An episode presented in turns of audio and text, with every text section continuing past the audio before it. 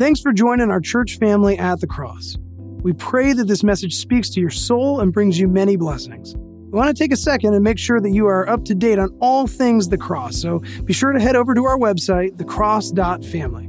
Here's where you can subscribe to our newsletter, check out our ministries, and get plugged in. Now, here's the latest message from the Cross Church. Blessings. Alrighty, we are moving on with our series in the book of Acts. I've entitled the sermon today, The Midnight Hour.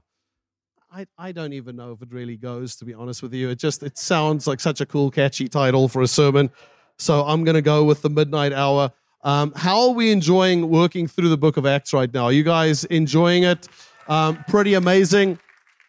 I, uh, I will say to you before I start today that my intention is always to preach a nice, wonderful, warm message on a Sunday. I like apple pie, and on a cold morning, we want some comfort food, and we want something that is just gonna, you know, comfort the soul. That is always my intention every week when I prepare. The Holy Spirit, however, is not always into my plans.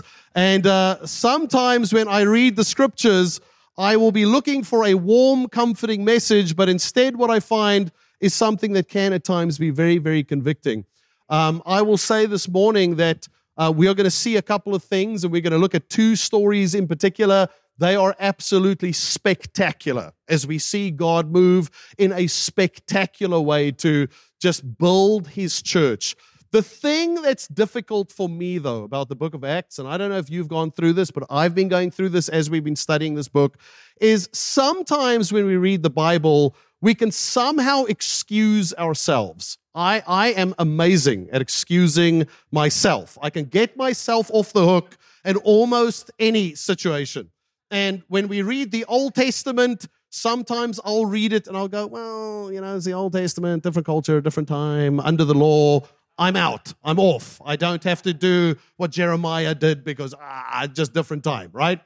Then we read the Gospels and we see what Jesus does and we want to get convicted, but we get ourselves off the hook because we go, it's Jesus. I mean, come on, like he's perfect. Of course, Jesus will sacrifice himself. Like, I don't necessarily need to do that, but it's Jesus.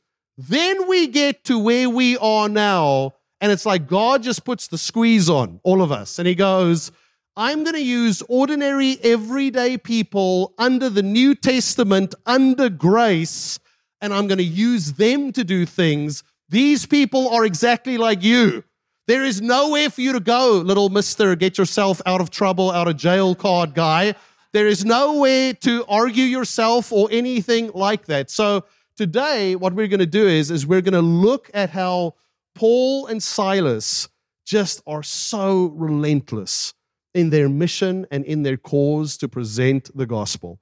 And if we were to read this with any kind of integrity and any kind of self awareness, we will very quickly have to look at ourselves and ask ourselves the question are we perhaps at times just too comfortable? Um, or are we allowing the Holy Spirit to, to lead us and use us in the way that He desires?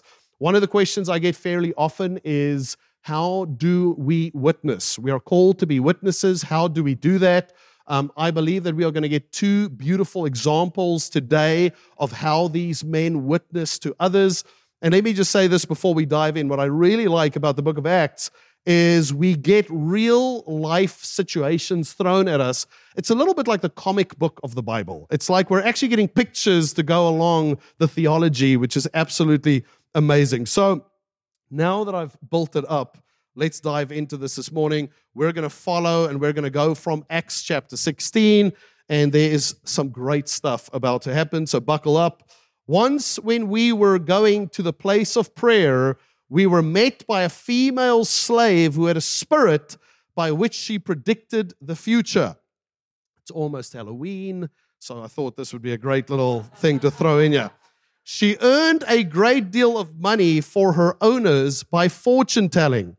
She followed Paul and the rest of us, shouting, These men are servants of the Most High God who are telling you the way to be saved. She kept this up for many days. Finally, Paul became so annoyed. even the apostles got annoyed, so that's okay. So that's good. We're allowed to be annoyed. Um, he got so annoyed that he turned around and said to the Spirit, In the name of Jesus Christ, I command you to come out of her. And at that moment, the Spirit left her. Oh. You know, when I get annoyed and frustrated and angry, I get snippy, um, I get sarcastic, and I become quite amusing, to be honest with you, to be around. It's actually, if I'm not annoyed with you, it's actually fun to watch me get annoyed with others. When Paul the apostle gets annoyed, he casts demons out of people, right? When Paul finally turns around and looks you square in the eye, things are going to leave your soul, right? This is how Paul rolls. Um, full disclosure, I tried this in youth on Wednesday night. Nothing worked. They're still evil. Uh, they're still evil. but um, but before we go on, yeah, what I find fascinating in this little moment, and this is sort of like a little sidebar for the sermon today, is here we find a lady that is possessed by an evil spirit, and she's fortune telling. And for all accounts, what I can see and what I can tell is, is that she's pretty accurate in what she's doing. Um, she is so accurate, as a matter of fact, that people are paying her to get their fortunes read. I get asked actually quite often, what is my take on these things? Do I believe that ghosts are real?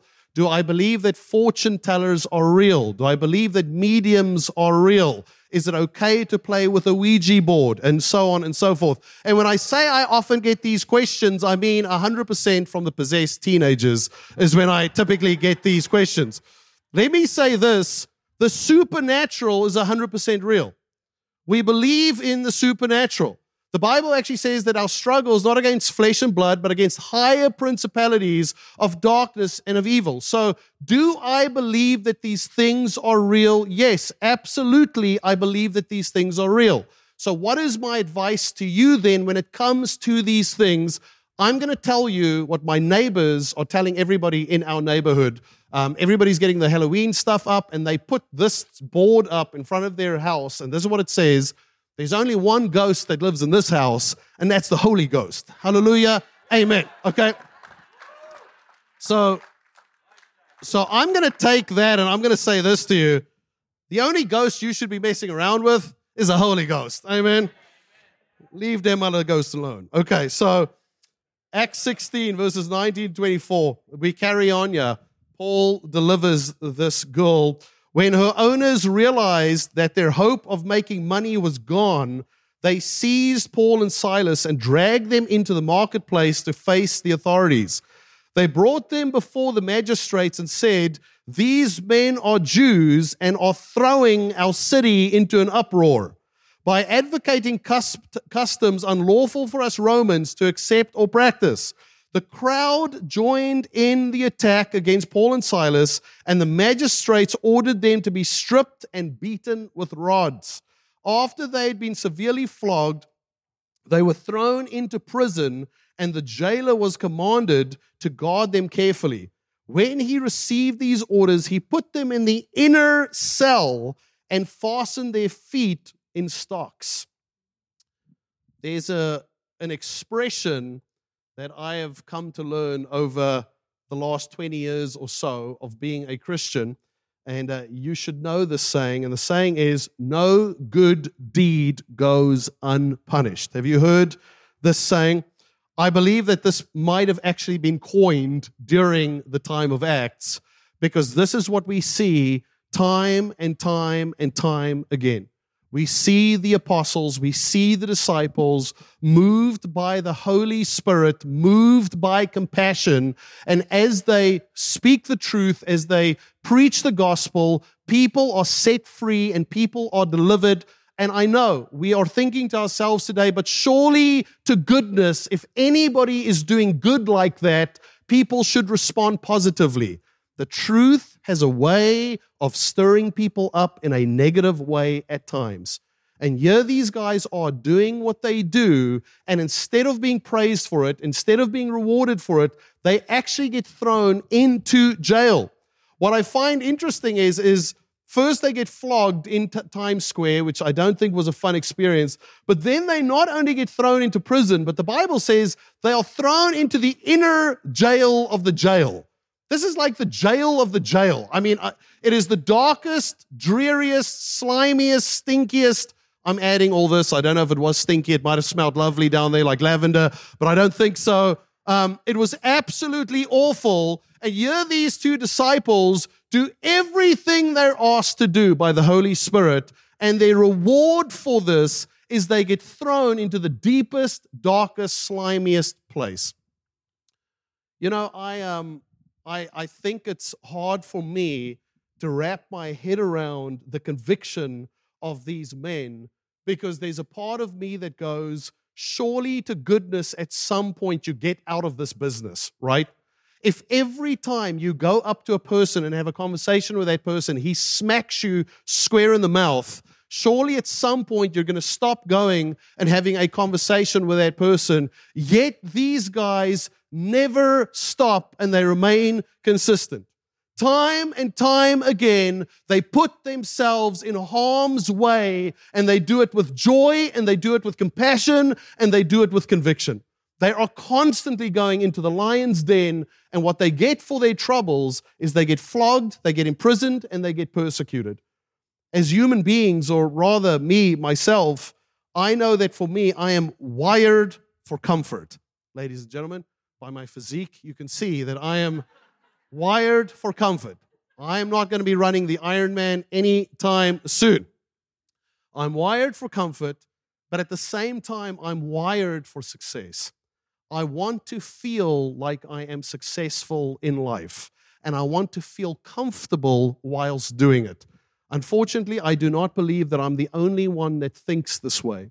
And what I've noticed in my own life and what tends to happen is, is when we are wired for success, but we're also wired for comfort, the minute things get difficult, the minute things get tough, the minute there's a little bit of adversity in the picture, our tendency is, is we want to remove ourselves from whatever it is that's difficult or from whatever it is that's causing the discomfort. The other thing that we will very often do is, is we will tell ourselves, well, if my decisions are creating this much discomfort, it must mean that I'm making the wrong decisions. Oh man, that is just so nice and tidy and easy, isn't it? I mean, it's just so nice to believe that every bad decision will lead to bad consequences. Every good decision will lead to good consequences. That is nice. That is neat. That is tiny, tidy. I, I bring you bad news, though. Sometimes in life, you will do the right thing at the right time, in the right way, with all kinds of integrity, and the consequences are not going to be good. They're going to be bad. And that's sometimes how it works. So, my question then becomes as I watch Paul and Silas, and as I watch them repeat this pattern over and over again of putting themselves out there, but then having to face this kind of persecution, my question becomes how is that even possible? How do you keep on putting yourself in harm's way? How do you remain consistent when you need to be consistent in living the selfless life? And I believe the answer is actually found in a message that Paul is going to give a little bit later on that we're going to look at. But later on, Paul says this He says, um, I, My life, I have my life, my movements, and my being. Everything that I am is found in Christ. My identity is found in Christ. My significance is found in Christ. My comfort is found in Christ. Everything that I am is rooted and grounded in the gospel. It's not about my outward circumstances. It's about who God has called me to be and who He declares me to be. I want to say to you today that the only way it is possible to live a selfless life on mission for the gospel is you cannot find your identity in outcome. You just cannot. There are going to be times where you're going to do everything the Holy Spirit is asking you to do, and the outcomes are not going to be there. It's not going to be what you were hoping for. You're not going to get the gratitude you were hoping for. You're not going to get the results that you were hoping for. There are going to be times where you're going to build an ark for a million years and there will not be a cloud in the sky. And that's not because you're not being obedient to the Holy Spirit, it's because sometimes the outcomes don't always line up. But when our identity, when our significance, when our success, when our comfort, when those things are found in Christ and in the gospel, it puts us in a place where we can be consistent in spite of the results. Uh, Mr. Ryan Carlson is sitting over there, and he always says this to me. He says that one of the most uh, godly characteristics is consistency the ability to remain consistent, the ability to remain selfless and consistently selfless depends upon what we are rooted in and what we are grounded in.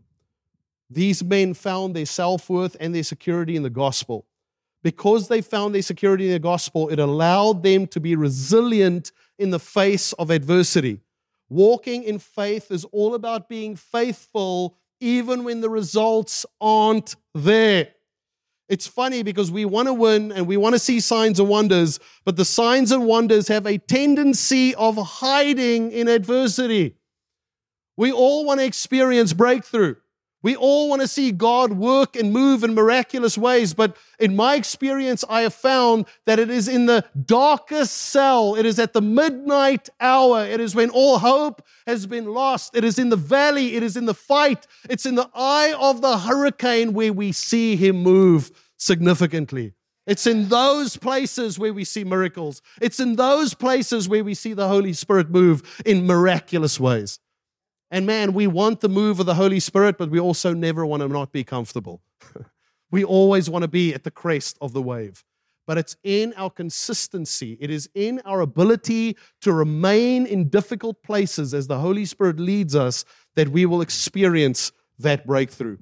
When your security is found in the gospel, you won't act different when times are good or when times are tough. I was uh, reminded this week as I was thinking just through this truth and through this point, I was reminded of Jesus saying that we are to build our house on the rock and not on sand.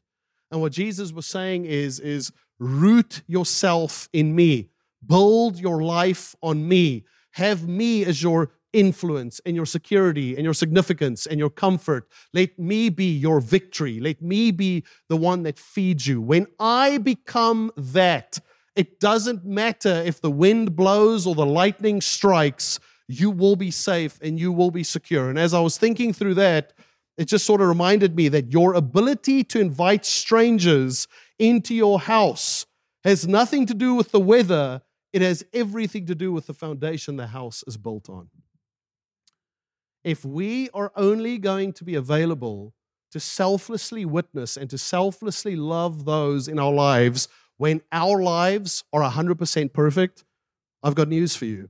You're never going to witness, and you're never going to reach out, and you're never going to be selfless.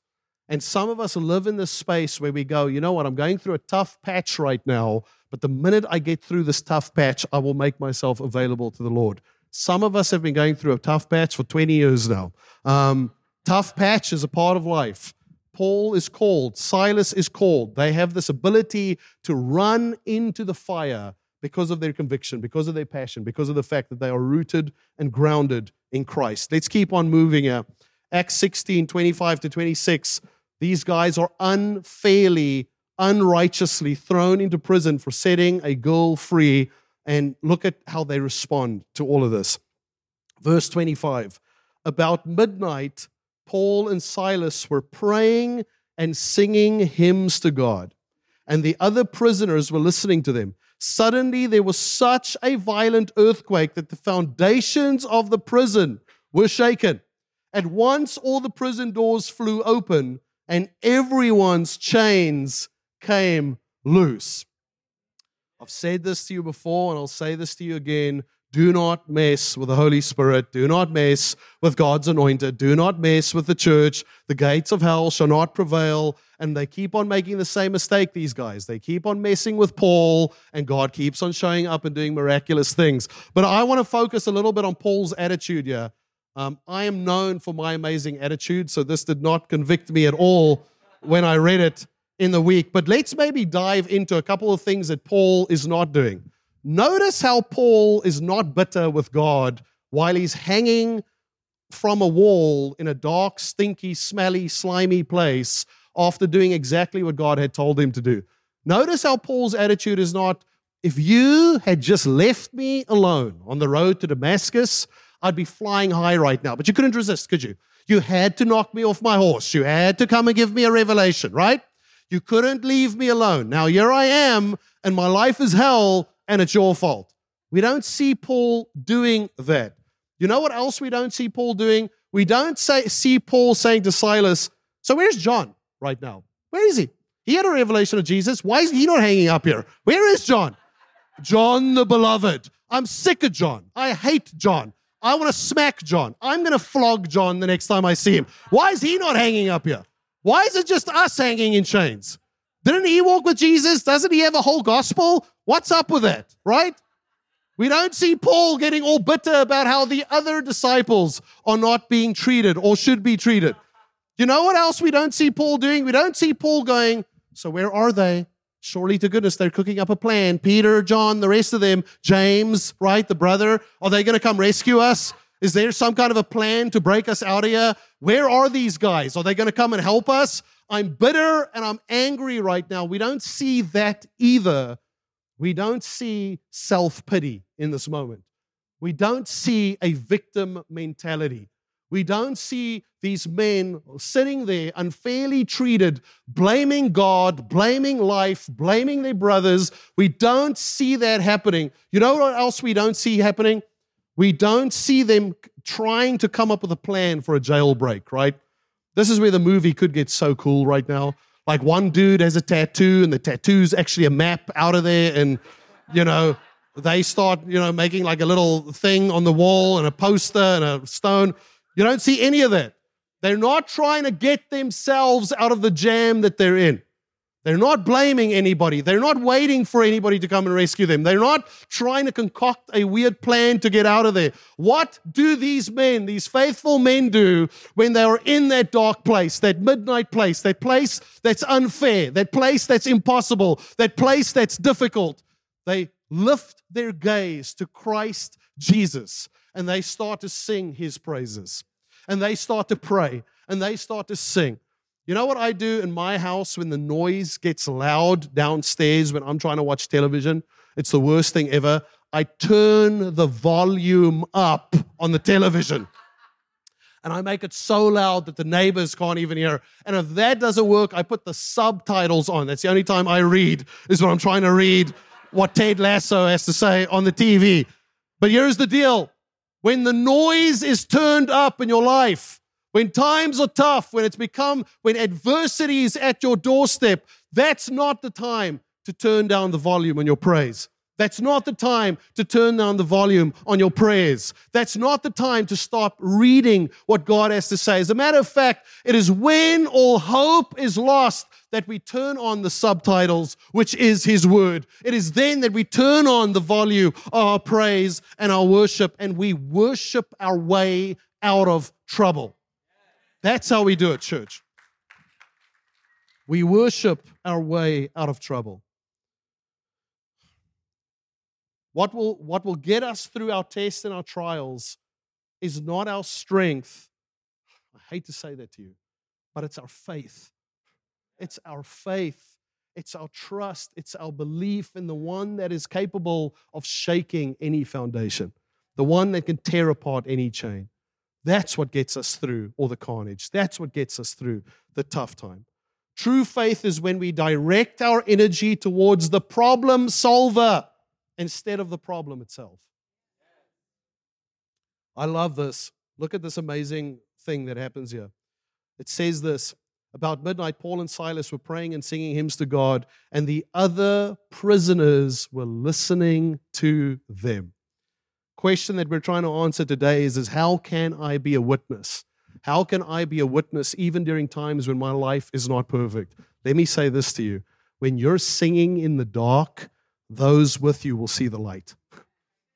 When you're singing in the dark, the prisoners with you will see the light. It is in your moments that are the most difficult, that are the most challenging, that are the most out of your control. It is in those moments where we are given the opportunity to be witnesses for how great Christ is more than at any other time. And there are other people where you are. There are other people in that prison with you. There are other people in the darkness as well. And when they see your faith, it will start to redeem and set them free. Look at what happens here. Man, and you just you can't you can't every time I think I've got the conclusion of the story, right? I'm so good with movies. I, I always know what's going to happen. Okay, so the girl's going to take out her, her pigtails, remove the glasses. She's going to become the most pretty girl in the high school, and they're going to get together at the prom. Boom, nailed it. Know what the movie is. Okay, right? Every movie. Every time I think I've figured it out with this, though, there's another twist. Okay, so God has broken them out of prison. If I'm Paul, I'm running out of there and I'm just like, kick this guy in the face, this God, and I'm just like, yeah, see you later, right? Nope. Look at this. Acts 16, 27 to 34. The jailer woke up, and when he saw the prison doors open, he drew his sword and was about to kill himself because he thought the prisoners had escaped. Right? Back in those days, they didn't take any nonsense. So if he was responsible for the prisoners escaping, he would actually be executed. So he's about to take his own life. But look at what our man Paul does. But Paul shouted, don't harm yourself. We are all here. The jailer called for lights, rushed in, and fell trembling before Paul and Silas. He then brought them out and asked, Sirs, what must I do to be saved? They replied, Believe in the Lord Jesus, and you will be saved, you and your household. Then they spoke the word of the Lord to him and to all the others in the house. At that hour of the night, the jailer took them and washed their wounds. Then immediately he and all his household were baptized. The jailer brought them into the house and set a meal before them. He was filled with joy because he had come to believe in God, he and his whole household. Come on. They have every opportunity to just run, right? They're in jail unfairly. They shouldn't even be there. They're in jail because they set a girl free now they have the opportunity to run free, and once again, they give up their own freedom to see this man get set free. Man, if there's one thing we get out of the book of Acts, it's this. These men, these women are committed beyond anything to see others receive the freedom they have received. It's not about their comfort, it's not about their freedom, it's not about anything to do with them. It's all about the mission of seeing others set free. But our God is so good and our God is so faithful. So again, the story takes a twist. Acts 16, 35 to 36. Look at what it says. When it was daylight, the magistrates sent their officers to the jailer with the order release those men. The jailer told Paul, The magistrates have ordered that you and Silas be released. Now you can leave. Go in peace. Man, God is so good, right? So God works out a way that the jailer doesn't lose his life, but he actually gets saved. God works it out in such a way that Paul and Silas do what is right, but they also get freedom at the end of all of it. Right? It's, it's like the super duper happy ending. It just comes together and it's perfect and it's beautiful and it's magnificent. But there was a moment, let me say this to you. There was a moment where Paul and Silas had the opportunity. There was this crossroad. There was this moment where they had to choose do we stay in this moment and witness to this man that's, that's dying, or do we bolt for our freedom? And I can think of every reason under the sun why running in that moment makes more sense. But God, this one person is important, but we're called to build the church. So if we die today, then maybe the church dies. So we're going to leave this jailer. We're going to leave the one so that we can go build a bigger thing. There is no bigger thing for God than the one. there just isn't. So they stay in that moment and they give up what must have looked like the opportunity of a lifetime. Church, I, I will tell you today that there is going to be moments in your life where you're going to be at that same crossroad. There are going to be moments where you can choose to do the right thing and in that moment, doing the right thing, it's going to feel like you're giving up on everything else. Maybe it's a money thing. Maybe it's a relationship thing. Maybe it's a marriage thing. Maybe it's a job thing. But these moments come in life where we have to choose. And in the moment we have to choose, it feels like we're giving up everything to make the right decision. And maybe it's true. Maybe you are giving up everything in that moment to make the right decision. But I believe with all of my heart that when we do what is right, we are placing ourselves under the authority of Almighty God. When we follow His prompting, when we follow His leading, we are stepping into His incredible grace and His incredible flow. And once we're in that place, we access the impossible. Now the impossible becomes possible. And He sets these men free and He gets the jailer saved. And it all happens because these men were willing to do what God had called them to do. And in doing so, in facing adversity, in facing sacrifice, they are completely set free. I'm going to ask that you stand to your feet in this place today. Yeah, normally, normally when I do a sermon, I've got three points, a poem, and uh, you know I've got a very clear cut sort of point that I'm trying to make. This week, I just want this Holy Spirit, I just want Scripture to move in your hearts today. I know that as I read through the story in the week, I felt extremely convicted and I started to ask myself, Oh Lord, what is not surrendered to you in my life? What are some of the creature comforts that I am holding onto? Paul will go on in the story and he will go to Athens. And in Athens, he will see a society that just worships all kinds of gods. There's idols everywhere, there's all kinds of gods everywhere. And there's even a plaque in Athens dedicated to the unknown God, right? And Paul has the opportunity to preach, and he goes, Listen, this unknown God that you're looking for is not so unknown, but he is made known in Christ Jesus. He lived, he was crucified, and he rose again so that you may have life.